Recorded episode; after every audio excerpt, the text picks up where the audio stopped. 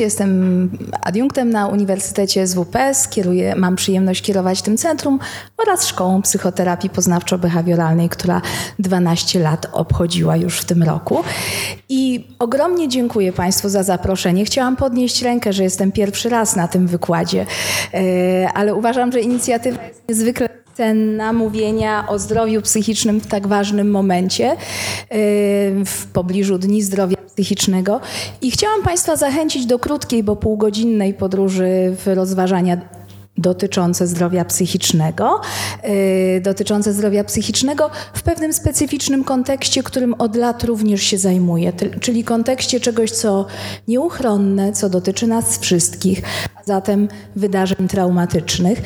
I dlatego tytuł tego wykładu Szlachetne zdrowie, cóż, szlachetne, zacznijmy od tego, wobec tego o, najpierw o zdrowiu, potem będzie o traumie, a potem będzie o tym, czy możemy coś zrobić, żeby się uchronić, czy można zapobiegać jakie byłyby ewentualnie sp sposoby. Zatem o zdrowiu.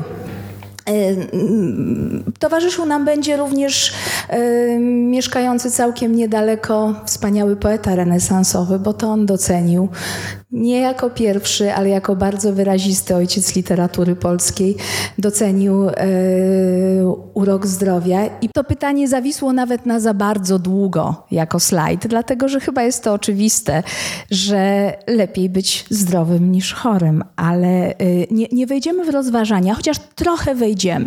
Trochę wejdziemy w rozważania, co to znaczy być zdrowym psychicznie. Chciałam przedstawić tych dwóch znakomitych e, badaczy. Na slajdzie e, po lewej stronie mają Państwo ekonomistę zajmującego się, brytyjskiego ekonomistę e, Sir Richarda Layarda, który zajmuje się od strony ekonomii szczęściem. Szczęściem te, tym, co sprzyja dobrostanowi społeczeństw, w jaki sposób zdrowie psychiczne może wpływać na stan szczęścia i do, dobrostanu. Pan po prawej stronie to wybitny badacz terapii poznawczo-behawioralnej, E, autor brytyjskiego programu Improving Access to Psychological Therapies, David Clark. Richard Layard i David Clark zadali sobie to pytanie, jakie czynniki wpływają na dobrostan, na dobrostan, na szczęście tak postrzegany w wieku 34 lat. Jeśli zwrócą Państwo uwagę tutaj na współczynniki korelacji, utrudnione to zwrócenie uwagi jest przez znikanie ekranu, ale może się pojawia, y, to właśnie zdrowie emocjonalne. Zdrowie emocjonalne w ciągu, y, zdrowie emocjonalne na 8 lat przed pomiarem było najsilniejszym predyktorem poczucia szczęścia po 8 latach w wieku 34 lat. Y, szczęścia, satysfakcji z życia i również dobrostanu ekonomicznego, bo tutaj nie zapominamy, że autorem książki jest wybitny ekonomista. Wobec tego, gdybyśmy zastanowili się przez chwilę, no dobrze, ten dobrostan emocjonalny,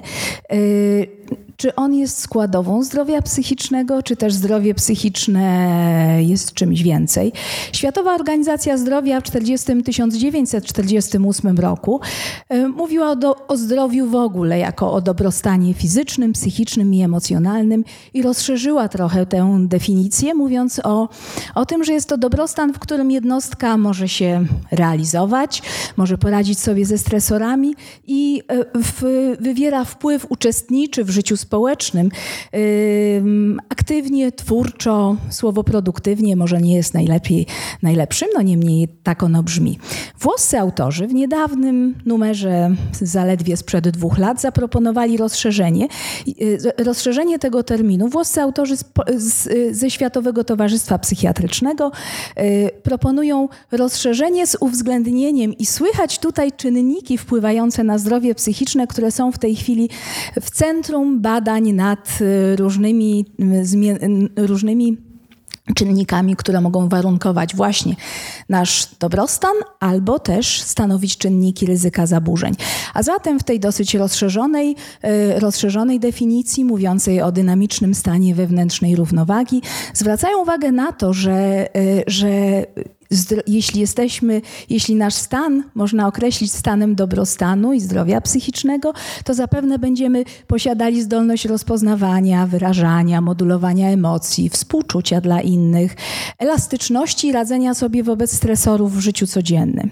Oczywiście pytanie, czy to jest wystarczające, ta debata toczy się od lat, czy, y, czy, czy to jest krok w zasadnym kierunku, bo wystartowaliśmy jako, jako ci definiujący zdrowie psychiczne od braku choroby, więc można by spojrzeć za y, Felicją Happert, która, w, która jako badaczka ukierunkowana na psychologię pozytywną, zwraca uwagę na te aspekty zdrowia psychicznego, które za chwilkę Państwo zobaczą.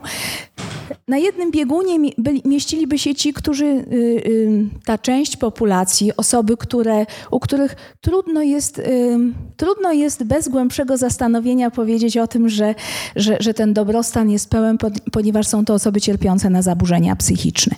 Gdzieś pomiędzy byłaby pewna słabość, być może dyskomfort, w środku i najwię największa część populacji, zapewne zgodnie z rozkładem normalnym, byłyby to osoby, które, y, które, które charakteryzuje względne zdrowie psychiczne. I pytanie pojawia się o to, czy możemy mieć jeszcze więcej. Słowo mieć jest tutaj też takie średnio adekwatne, ale czy możemy, czy, czy, czy, czy, może nas charakteryzować stan jeszcze lepszy, który moglibyśmy nazwać rozkwitem, czy stanem pełnego dobrostanu?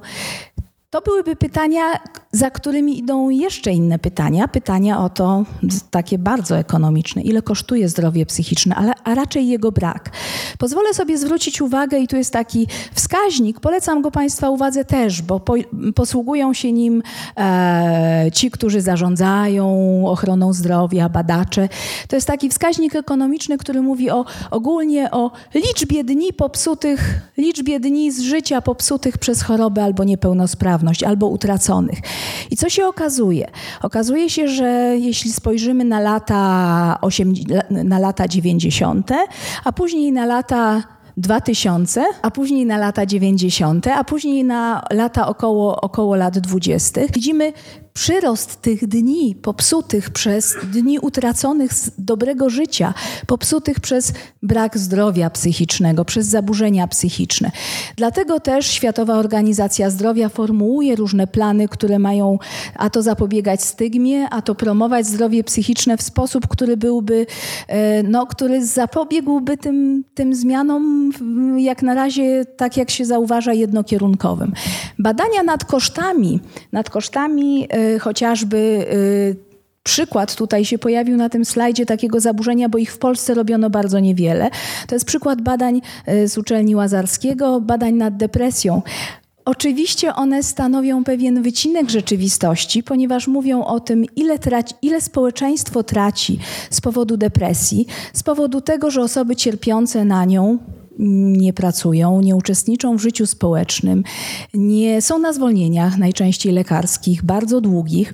I są to też osoby, które są w tym właśnie wieku, jeśli trochę pomyślimy o właśnie epidemiologii depresji, ona dotyka osób, które są w tym przedziale, albo tutaj brano pod uwagę w tych badaniach te właśnie osoby, bo oczywiście w tych badaniach nie uwzględniano osób, które już w tym dochodzie narodowym nie uczestniczą tak aktywnie jak depresja, jak osoby starsze, u których też oczywiście występuje depresja. Najpotężniejszym i najbardziej groźnym, najbardziej groźną konsekwencją depresji jest oczywiście śmierć samobójcza.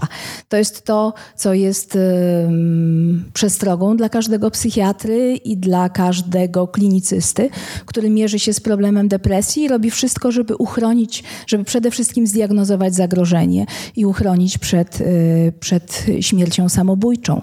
I to przenosi nas do obszaru, do obszaru myślenia o wydarzeniach, o wydarzeniach które, o których czasami myślimy, że one dotykają innych. Znowu pojawia się tutaj wątek i bohater naszej, te, tego krótkiego wykładu, Jan Kochanowski, i mówimy o Mówimy o wydarzeniach, które, o których chcielibyśmy myśleć, że one dotyczą, że nas nie dotyczą. Jakimś nawet wczesne definicje traumy mówiły o wydarzeniach niezwykłych, wyjątkowych, które, y, które są zdecydowanie niespodziewane, ale są tak wyjątkowe, że nie dotykają y, większo że, że, że większość ludzi sobie może z nimi nie radzić. Natomiast badania z przełomu lat 90. na, na rok 2000, na, na nowe tysiąclecie, proszę zwrócić uwagę na tę, na, na, na tę liczbę na czerwono. 90% populacji, czyli gdybyśmy popatrzyli, no prawie my wszyscy w tej sali, prawie nas wszystkich w tej sali zgromadzonych dotyczy nie pytanie czy, ale pytanie kiedy. I to jest istotą doświadczenia traumatycznego, kiedy myślimy o, o nim jako o doświadczeniu, które z pewnością prawie z 90% pewnością je przeżyjemy. Tylko dramat polega na tym, że nie wiemy kiedy i że nie wiemy, nie będziemy na nie być może gotowi. To jest istota, kiedy mówimy o wydarzeniu o niespodziewanym rozmiarze, o śmierci bliskiej osoby, o, o doświadczeniu katastrofy. Liza Najawic, badaczka stresu pourazowego, mówi, że to jest przykład skrajnego pecha. Wiadomo, że nas nie powinno tam być, albo to się nam nie powinno przydarzyć, ale się przydarzyło. Kiedy w związku z tym jawią się dwie perspektywy. 90% populacji doznaje doświadczeń traumatycznych, ale nie 90% populacji cierpi szczęśliwie na zaburzenia psychiczne. Zaczęliśmy jednak od definicji zdrowia. Mówiliśmy wręcz o dobrostanie i o rozkwicie, a tu 90% ma doświadczenia traumatyczne w, w swoim, e, w, w ramach e, swoich doświadczeń. Wobec tego perspektywa epidemiologa bardziej pozwoliłaby nam spojrzeć na to jako na, na zjawisko, które znamy od czasów, od zawsze, że tak jest, że życie takie jest, że niesie e, niesprzyjające okoliczności, niektóre wręcz katastroficzne. I większość z nas sobie z nimi radzi. Perspektywa klinicysty psychiatry, psychologa klinicznego jest zgoła odmienna. Prawie każdy pacjent, który do nas przychodzi, zaczynamy mieć ucho ustawione na wysłuchanie tego, czy czasem w przeszłości nie było w jego życiu doświadczeń, które naznaczyły jego funkcjonowanie późniejsze na tyle, że to funkcjonowanie ma nawet swoje nazwy. Ma swoje nazwy, wobec niektórych możemy całkiem protestować, że to są takie nazwy bardzo medyczne i one nie obejmują istoty całości funkcjonowania, nie, yy, bardzo koncentrują się na tym negatywnym aspekcie. Ale ten negatywny aspekt tam trochę jest i żeby pomóc, posługujemy się pewnymi klasyfikacjami, żeby, żeby spróbować zidentyfikować problemy, które mogą się pojawić właśnie po doświadczeniu traumatycznym. A zatem dla Państwa, którzy mm, są nieco bardziej zaawansowani w spoglądaniu na, e, na klasyfikację zaburzeń i na rodzaje zaburzeń psychicznych, nie jest to zdumiewające, że tutaj mamy prawie cały pełen zakres, ponieważ rola wydarzeń wydarzeń o charakterze traumatycznym może być tak zwanym czynnikiem wyzwalającym, spustowym.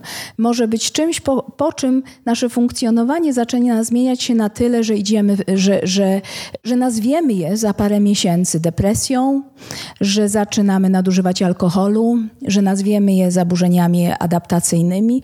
E, może też być tak, że ci z nas, którzy nosili w sobie pewną podatność na schizofrenię, przy innym układzie gwiazd i okoliczności nosiliby tę podatność, ale nie doszłoby do pełnego wybuchu psychozy, gdyby nie to niekorzystne wydarzenie traumatyczne. Jest wszakże grupa zaburzeń zarezerwowanych niejako, bardzo charakterystycznych i tę grupę nazywamy, e, nazywamy e, zaburzeniami potraumatycznymi. E, PTSD, zespół stresu pourazowego, bardzo wyraźnym odniesieniem, że jest to zespół zaburzeń, który odnosi się, który, który ma miejsce wtedy, kiedy człowiek skonfrontowany był z przerażającą, katastroficzną sytuacją, której prototypem była wojna, ale w dzisiejszych czasach możemy powiedzieć, mm, że zwłaszcza w kraju takim jak Polska, największym źródłem PTSD są wypadki komunikacyjne, są gwałty, jest bycie świadkiem albo doświadczenie y, śmierci samobójczej samobójczej bliskiej, e, bliskiej osoby. Czyli co, co, co należałoby zrobić przede wszystkim, odwołując się, do tej, e, odwołując się do tego pełnego rozkładu naszego dobrostanu i do, do pewnej koncentracji na tym, jak zredukować zaburzenia psychiczne? No cóż, pierwszym obowiązkiem klinicysty będzie bez wątpienia leczenie. To jest e, pierwszy, pierwsza kwestia, e, która będzie, nam, która będzie nam towarzyszyć jako klinicystom i jako badaczom. I tutaj możemy powiedzieć, że w leczeniu, że, że, że również to leczenie to leczenie było również przeliczalne. Jak widzą Państwo, tutaj ten, tenże sam ekonomista zauważył, e, odnosząc się do tego, że, że skuteczne leczenie zaburzeń psychicznych spowodowałoby zmniejszenie cierpienia, co jest ogromną, y, ogromną wartością, ale również y, zmniejszenie kosztów ekonomicznych, które ponoszą społeczeństwa. I właśnie dlatego y, to, czego możemy ewentualnie, gdybyśmy chcieli się w to wgłębić, zazdrościć trochę Brytyjczykom, to byłby program, który, gdzie gdzie zaplanowano masywne szkolenie, te, szkolenia terapeutów, lekarzy, w tym, żeby szybko rozpoznawali, szybko nie nadmiernie szybko i bez namysłu, ale żeby ta, to oczekiwanie pacjentów i męczenie się e, bez uzyskania, bez uzyskania właściwej pomocy było jak najkrótsze. A zatem ten, ten e, program polegający na tym, żeby jak, jak najszybciej osoby, które tego wymagają, którym się to należy, e, mogły mieć dostęp do, do leczenia zaburzeń psychicznych. My mamy pewien skromny udział w e, leczeniu zaburzeń potraumatycznych. E, I o ile mówiłam o tym, że, że zajęliśmy się parę lat temu zaburzeniami potraumatycznymi w ramach programu TRAKT, który trwał przez 8, przez 10 lat właściwie już na Uniwersytecie Warszawskim i we współpracy ze SWPS-em, był to program, w którym zajęliśmy się pacjentami pacjentami cierpiącymi na PTSD z powodu wypadków komunikacyjnych. Właśnie po to, żeby tę strzałkę leczenia zrealizować i od strony klinicznej czysto, ale również od strony badawczej, ponieważ okazało się, że na czas rozpoczęcia tego programu było bardzo mało badań dotyczących tego, jak właściwie leczyć PTSD. Czy konieczne jest leczenie farmakologiczne, czy też wystarczy leczenie psychoterapią, czy też może jest przewaga któregoś, a być może potrzebne byłoby leczenie skojarzone. Mamy wobec tego po 10 latach całkiem niezłe, e, nie, nie, niezły zasób wiedzy wzbogaconej o, o wyniki tych badań, ponieważ to, co wiemy, to, że, że leczenie metodą psychoterapii, metodami psychoterapii, yy, tutaj akurat była to metoda przedłużonej ekspozycji, jest skuteczne w leczeniu pacjentów. Jest ono nieco bardziej skuteczne, istotnie bardziej niż leczenie samą farmakoterapią. Jeśli obraz pozwoli, zechcą Państwo na chwilę zwrócić uwagę, te okręgi tutaj e, pokazują pokazują dokładnie tę strzałkę sprzed paru slajdów wcześniej. Ludzie mieli najpierw zaburzenie psychiczne, a po terapii stwierdzaliśmy u tej liczby osób, że po trzymiesięcznej terapii, że już tego zaburzenia psychicznego zwanego PTSD nie da się u nich stwierdzić. Ale okręgi są niekompletne, dlatego że tu mamy osoby, które nie ukończyły terapii i mamy osoby, które ukończyły terapię, a mimo tego, mimo tego nadal cierpią na PTSD. Y, te odsetki istotnie różnią się na korzyść psychoterapii w porównaniu z farmakoterapią. Nie ma różnic w porównaniu z leczeniem połączonym. Bardzo nas cieszy, że wyniki po roku się utrzymały, ale o ile efekt ten, który osiąga, osiągnęliśmy jako efekt leczący, jest naszą wielką radością, szczęściem i satysfakcją lekarzy, psychologów i badaczy, o tyle bardzo zastanawiająca jest ta grupa, która stanowi wyzwanie na później. To jest ta grupa osób, którym nie udało się pomóc nam dostępnymi sposobami. Wobec tego tym, ci pacjenci cały czas czekają, ci pacjenci cały czas czekają na pomoc, chociaż no, te badania zostały przez NICE dostrzeżone, że warto je uwzględnić jako w, w metaanalizach jako wkład w wiedzę na temat. Ale czy leczenie to wszystko? No, już byłoby znowu, może jest nieco truizmem odwołanie się do innego renesansowego mistrza, do Erasma z Rotterdamu, który mówił, jak w tym quasi-komiksie, że lepiej zapobiegać niż leczyć. No bo właśnie, czy jesteśmy w stanie wymyśleć coś, co byłoby być może metodą zapobieżenia? Czemuś, co w konfrontacji z nieuchronnością losu, czyli tym, że trauma się może zdarzyć, sprawiłoby, że być może będziemy dysponować nieco lepszymi zasobami w poradzeniu sobie. Czyli zapobieganie, czyli profilaktyka czy prewencja. Różnie te słowa mają swoją etymologię, niektóre nawet taką trochę bardziej kryminalistyczną, kryminalistyczne skojarzenia. Chodzi nam o to, żeby nie dopuścić do, żeby zastosować takie interwencje psychologiczne, medyczne, ale pewnie tutaj bardziej mówilibyśmy o interwencjach psychologicznych które zapobiegły, w świetle doświadczenia traumy zapobiegłyby tym negatywnym konsekwencjom, jakim jest PTSD.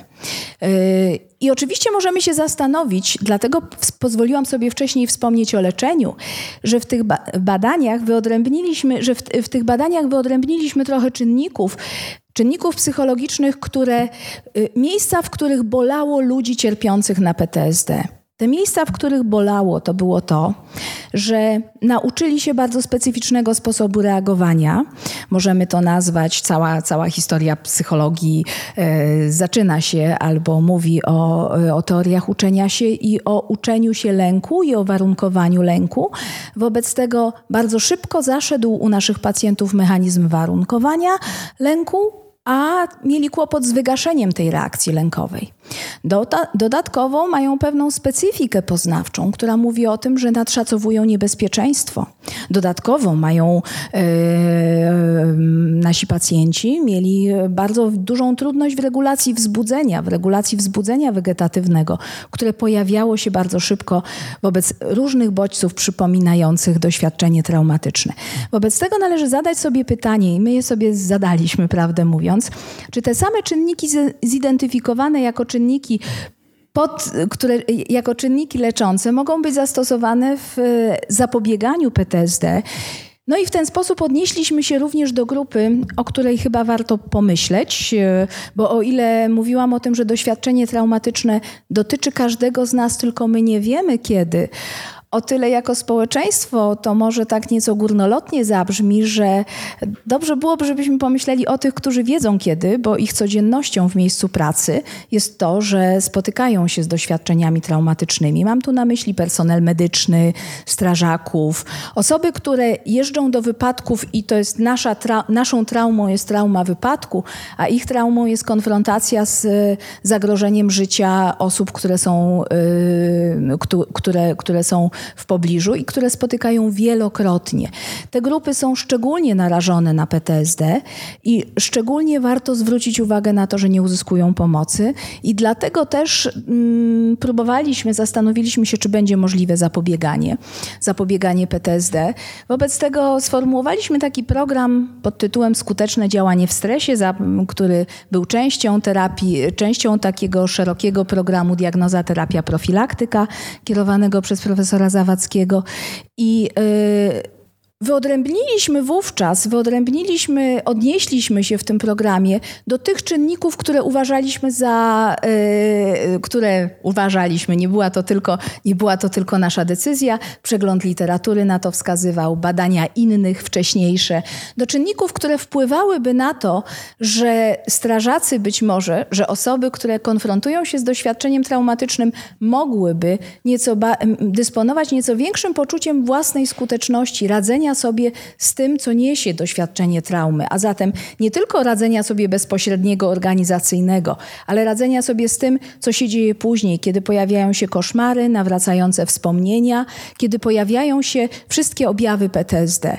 Dlatego za założyliśmy, że założyliśmy w ciągu takiego dwudniowego szkolenia, że będziemy starać się, uwzględniając te czynniki, zadziałać na kilka zjawisk.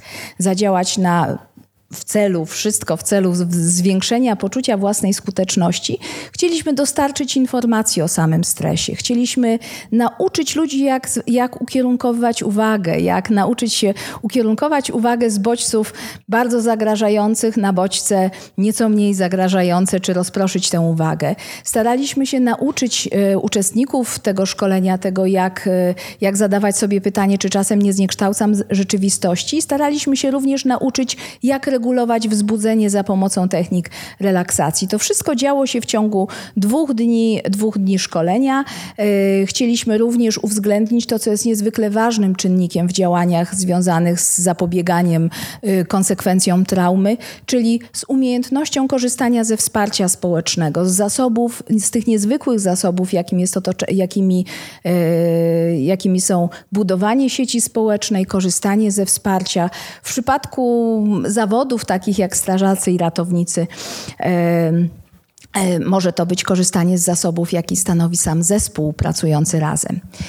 Y, jakie osiągnęliśmy wyniki? Wyniki są wynikami memento, ponieważ tak naprawdę jest to pierwsze szkolenie, szkolenie program terapeutyczny, który, y, który wykazał, że program profilaktyczny, który wykazał, że ten związek pomiędzy doświadczanymi emocjami w momencie, kiedy dzieje się trauma, a późniejszymi konsekwencjami można rozbić. Ponieważ jedna grupa strażaków korzystała z tego szkolenia opracowanego przez nas, a druga grupa nie była jemu poddana. Zbadaliśmy ich w szkole, strażacy, w, w szkole pożarniczej, czyli wtedy, kiedy y, jeszcze nie byli z definicji narażeni, to takie okrucieństwo badaczy, no ale nic się na to nie poradzi, trzeba to zrobić. Czyli badania podłużne, czyli chcieliśmy znaleźć moment, w którym są jeszcze nie straumatyzowani, a później ten moment, kiedy już na pewno będą straumatyzowani, czyli po roku służby. Y, I tak też się stało. I kiedy zobaczyliśmy, y, kiedy zbadaliśmy te dwie grupy po tym roku służby, okazało się, że u osób, które przeszły tę niewielką interwencję, zaledwie dwa dni plus broszura przypominająca, ale wytrenowali pewien sposób, refleksji nad własnym funkcjonowaniem, który, który miał pomóc im w regulacji emocji, te osoby miały mniejszą liczbę objawów PTSD po roku niż osoby, które takiego szkolenia nie przeszły. Dla nas był to wynik e, no, bardzo wzruszający, nie tylko ze względu na to, że cieszyliśmy się ze względu na strażaków, ale cieszyliśmy się ze względu na to, że, e, że było to tak naprawdę pierwsze profilaktyczne szkolenie, które wykazało, że być może udaje nam się że udaje nam się wzmocnić poczucie, zjawisko zwane rezyliencją u tych strażaków, czyli tę zdolność, która jest zdolnością, wydaje się, że nam wszystkim daną w różnym stopniu i dlatego nie wszyscy po urazach psychicznych, mamy, po, po doświadczeniach traumatycznych doznajemy PTSD i innych zaburzeń psychicznych.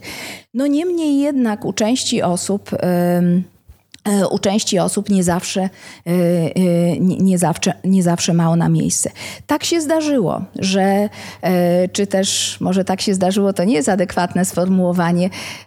Ten program dotyczył tego, co Parę lat później, w roku 2018, a właściwie teraz jest taką bardzo dyskutowaną kwestią e, wyodrębnienia wspólnych czynników, e, raczej czynników transdiagnostycznych w terapii, do których można się będzie odwołać i na pewno pracę nad nimi zaproponować w większości, e, w większości zaburzeń, ponieważ tam boli głównie w zaburzeniach lękowych, w zaburzeniach depresyjnych, gdzie mamy do czynienia z tendencyjnością uwagi, z tendencyjnością myślenia, z zamartwianiem się iluminacjami, z masywnym unikaniem, z pewnymi zachowaniami zabezpieczającymi. Czyli te czynniki zwane czynnikami transdiagnostycznymi w psychoterapii staraliśmy się również, znaczy to były te czynniki, które modyfikowaliśmy w tym szkoleniu. Mamy nadzieję, że modyfikowaliśmy, no bo w sumie po roku patrzyliśmy na na te efekty. Y, zatem pojawia się pytanie. Wydaje się, to jest zaledwie jedno badanie w ten sposób przeprowadzone z takim efektem. Wobec tego wydaje się, że być może zapobieganie za pomocą tych samych interwencji ma sens. Inne programy terapeutyczne mają, e, programy profilaktyczne mają oczywiście e, podobny, e, podobny wymiar, że przypomnę te dawne badania Seligmana z profilaktyką w szkołach, które, gdzie uczył dzieci myślenia. Można by powiedzieć, to są te same prawie programy, które kiedyś, gdybyśmy się dobrze przyjrzeli lekcjom filozofii w szkołach i jakie aspekty y, na tej filozofii i podczas tych lekcji logiki, tego myślenia o myśleniu i zwracania uwagi na własne uczucia, czyż nie było tam najpiękniejszych programów profilaktycznych, tylko nie tak nazwanych? My się trochę do tego odnieśliśmy opakowując to jako program e, profilaktyczny przy braku lekcji filozofii w szkole, w ten sposób prowadzonych jako obowiązkowe czy też, czy też może przez zapomnienie. I oczywiście pojawia się pytanie wobec tego, czy wspieranie, do, czy, czy zapobieganie zaburzeniom, za zapobieganie zaburzeniom, za prewencję, profilaktykę odpowiedzialne są te same czynniki, co za które są odpowiedzialne za wspieranie dobrostanu. Ten cały obszar psychologii pozytywnej to jest zapewne obszar, to jest to obszar badań w tej chwili, które są wspólnymi, a które są odrębnymi. Czyli ile, które z czynników odpowiadają za to ill-being, a które byłyby odpowiedzialne za well-being. E, na pewno wspólnymi są, e, e, są te, o których, o, o których trochę wspomnieliśmy, czyli, czyli analiza własnego funkcjonowania poznawczego, umiejętność regulacji emocji, umiejętność modyfikacji zachowań, jak i zachowań unikowych. To są kwestie wspólne, do których możemy się odnieść i stąd, stąd być może, jeżeli y, y, ta, ta nasza propozycja odniesienia się do tego jako do pewnej, y, bo wyniki badań opublikowaliśmy ostatnio, wyniki tych badań profilaktycznych właśnie, z takim założeniem, że może pewne rzeczy przydadzą się każdemu jako działania prewencyjne, profilaktyczne w obszarze właśnie zdrowia. Każdemu przyda się pewnie to, żeby się na chwilę zatrzymać, żeby zwolnić, zatrzymać się w momencie, kiedy dzieje się coś, co nas bardzo porusza, żeby się zastanowić nad tym, co się w, tym, w tej chwili ze mną dzieje e, i czy aby na pewno to, co się dzieje, jest po pierwsze warte takiej uwagi i takiego skupienia i czy czasem nie jestem tutaj w tym trochę tendencyjna e, i, i, i, i e, mogę o tym pomyśleć. No i wreszcie dopiero po tej refleksji, żeby zaplanować jakieś działania i dopiero wtedy zadziałać. I jak się wydaje, temu mistrz Kochanowski siedząc pod lipą też tym czynnikom prozdrowotnym i czynnikom e, refleksyjnym w naszym dbaniu o zdrowie psychiczne, choć e, Kwestią badań jest to, ile z nich jeszcze w przyszłości wyodrębnimy i jak, e, jak będzie wyglądać przyszłość badań na ten temat, ale to już inna bajka. Dziękuję Państwu bardzo za uwagę i to byłoby na tyle.